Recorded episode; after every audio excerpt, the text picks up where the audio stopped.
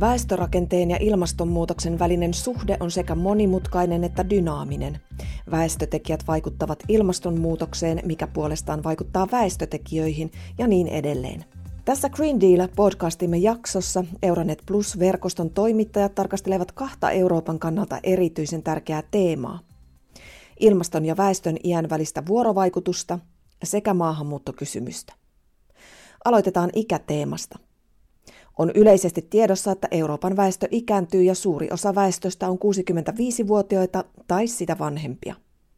Iäkkäämmät tuottavat keskimäärin enemmän päästöjä kuin nuoremmat ja suurempi osa heidän päästöistään liittyy hiiliintensiivisiin kulutustavaroihin, eivätkä he Euroopan komission yhteisen tutkimuskeskuksen JRCn tutkimuksen mukaan todennäköisesti vaihtaisi ympäristöystävällisempiin tuotteisiin.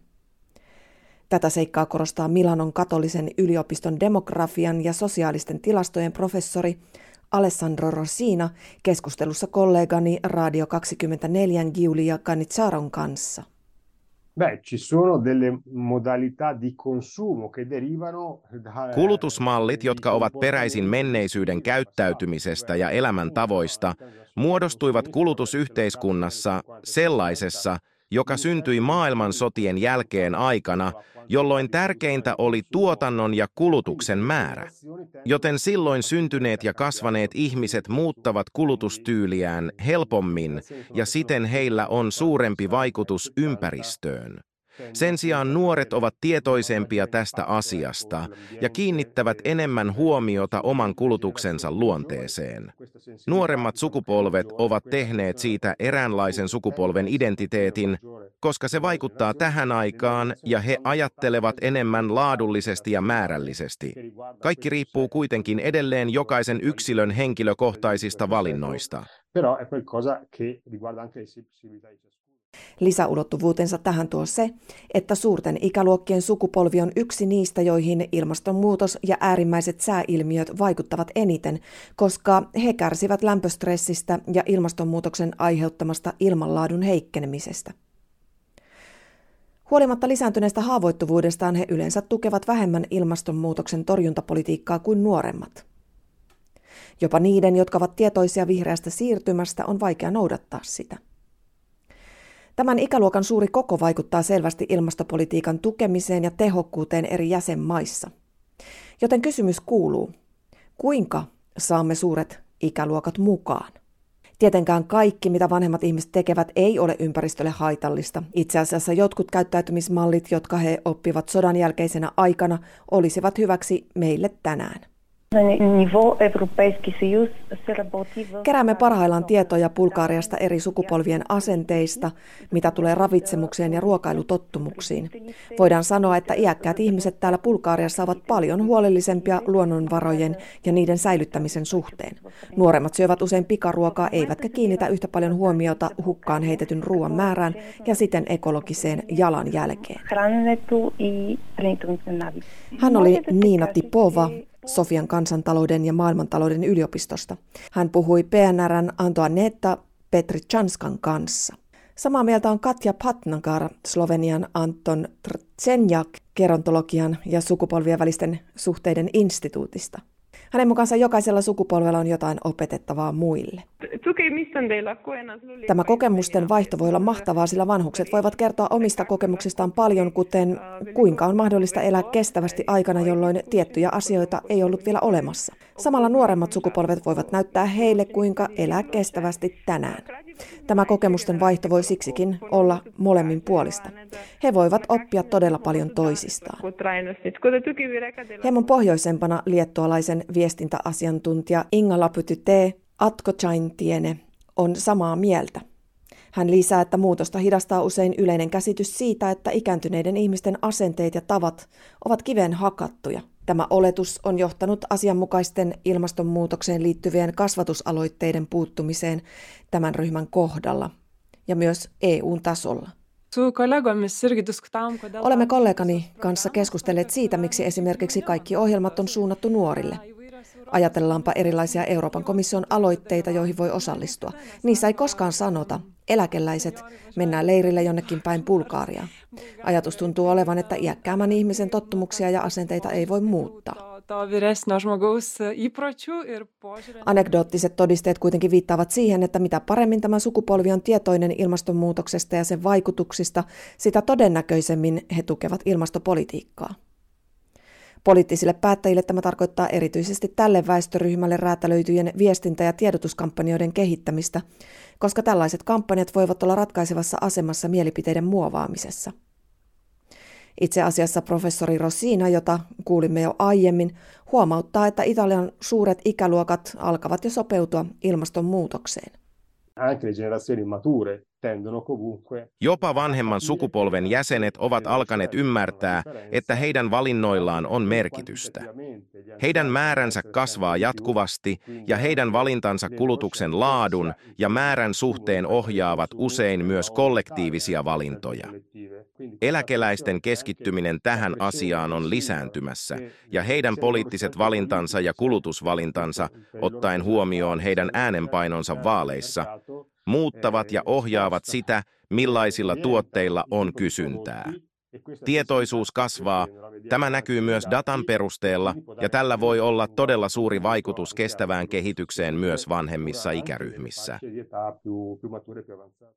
Inklusiivisen ilmastopolitiikan Euroopassa on tunnustettava ja otettava huomioon ikääntyneiden ihmisten kohtaamat haasteet. Sisällyttämällä kohdennettua tukea tälle ryhmälle esimerkiksi ilmastonmuutoksen hillitsemiseen liittyen, Eurooppa pystyy todennäköisemmin työskentelemään kestävän tulevaisuuden puolesta, joka hyödyttää kaikkia yhteiskunnan jäseniä iästä riippumatta. Se on myös kaksi kärpästä yhdellä iskulla tyyppistä toimintaa, sillä se varmistaa, että yhä useammat ihmiset tukevat Euroopan ilmastostrategiaa. Mutta saavuttaaksemme tämän yhteisön tarvitsemme hyvin suunniteltuja koulutusohjelmia ja yhteisöllisiä osallistumisaloitteita. Eräs erityisen tehokkaaksi havaittu menetelmä on energiatehokkuuden taloudellisten hyötyjen korostaminen. Joitakin taloudellisia ja sosiaalisia ongelmia, joita Eurooppa kohtaa väestön ikääntymisen vuoksi, kompensoivat alueen ulkopuolelta saapuvat siirtolaiset, joista monet tulevat paetakseen ilmastoongelmia kotimaassaan. Ja kuten kuulimme aiemmassa jaksossamme, ihmiset tietyissä osissa Eurooppaa ovat yhä enemmän äärimmäisten sääilmiöiden armoilla. Nämä voivat mahdollisesti aiheuttaa väestömuutoksia Euroopan sisälläkin. Mutta muualla maailmassa asuvat kohtaavat vielä suurempia ilmastouhkia, toteaa kansalaisjärjestö Mondon siirtolaisasiantuntija Meelis Niine Mart Valnerin haastattelussa Virossa Kukuraadiossa. Praegu minulle teadaolevalt pigem mitte sellisel määral. Et, et on pigem Euroopassa on toki enemmän vaihtoehtoja, mutta kun tarkastelemme haastavia alueita, kuten Sahelia Afrikassa, jossa väkiluku kaksinkertaistuu seuraavien parin vuosikymmenen aikana samalla, kun maaperän hedelmällisyys laskee noin 30 40 prosenttia, huomaamme, että emme voi jatkaa näin – on kuitenkin kyseenalaista, onko näillä ihmisillä tarpeeksi keinoja ja tietoa lähteäkseen pois, varsinkaan heidän oman alueensa ulkopuolelle. Nyt kyse on siitä, kuinka paljon me kansainvälisesti tunnustamme tarpeen auttaa heikoimmassa asemassa olevia. Hiilijalanjäljen näkökulmasta jalanjälkemme täällä Euroopassa on huomattavasti suurempi kuin esimerkiksi Ugandan asukkaalla. Tämä on siis myös eettinen kysymys pohdittavaksemme. Euroopas küll, neid, küll on neid rohkem, aga kui me räägime maailma sellistest eh, keerulisematest... Jo nyt entistä lämpimämmäksi muuttavassa maailmassamme merenpinnan nousu, kiihtyvä aavikoituminen, useammin toistuvat tulipalot ja tulvien lisääntyminen vaikeuttavat monien ihmisten mahdollisuuksia saada ruokaa ja vettä. Tästä syystä EUn asiantuntijat pitävät ilmastonmuutosta nyt suurena geopoliittisena riskinä. Tällaiset kriisit ovat vakavia alkuperämaissa, mutta niillä on demografisia seurauksia kaikkialla maailmassa. Koska Euroopassa on yleensä muita maailman alueita vähemmän uhkia ja riskitekijöitä, se on todennäköisesti kohteena suurelle määrälle ilmastopakolaisia, erityisesti Lähi-idästä ja Pohjois-Afrikasta tuleville. Ja suuret määrät siirtolaisia totta kai lisää painetta Euroopan palveluihin ja infrastruktuuriin, mikä puolestaan voi johtaa konfliktiin rajallisista resursseista johtuen. Mutta kuten olemme juuri kuulleet, vastuumme suurena saastuttajana pakottaa meidät auttamaan kaikkein heikoimmassa asemassa olevia. Ja meidän on hyväksyttävä se, sanoo portugalilainen sosiologi Joao Craveiro Radio Renarsenkan Kristina Nascimentolle. Craveiron mukaan niin sanottujen ilmastopakolaisten aalto on itsestäänselvyys. Temos que nos preparar para os refugiados. Meidän on varauduttava ympäristöpakolaisiin. Meillä tulee olemaan ympäristöpakolaisten aaltoja.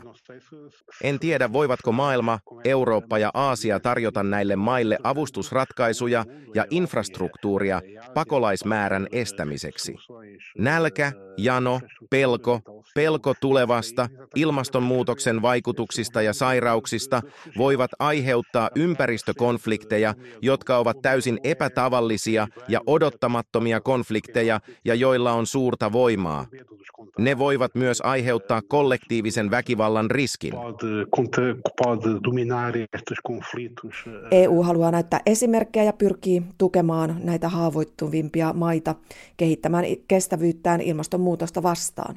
Siksi se on käyttänyt valtavia taloudellisia ja inhimillisiä resursseja tähän tarkoitukseen. Pelkästään vuonna 2021 EU ja sen jäsenvaltiot osallistuivat yli 23 miljardilla eurolla ilmastonmuutoksen torjuntaan Euroopan ulkopuolella, mikä tekee EUsta kokonaisuutena maailman suurimman kansainvälisen ilmastorahoittajan. Tämä strategia on tietysti myös Euroopan oman edun mukaista. Auttamalla näitä haavoittuvia väestöryhmiä tänään voimme varmistaa, että heillä on myös tulevaisuus omassa maassaan.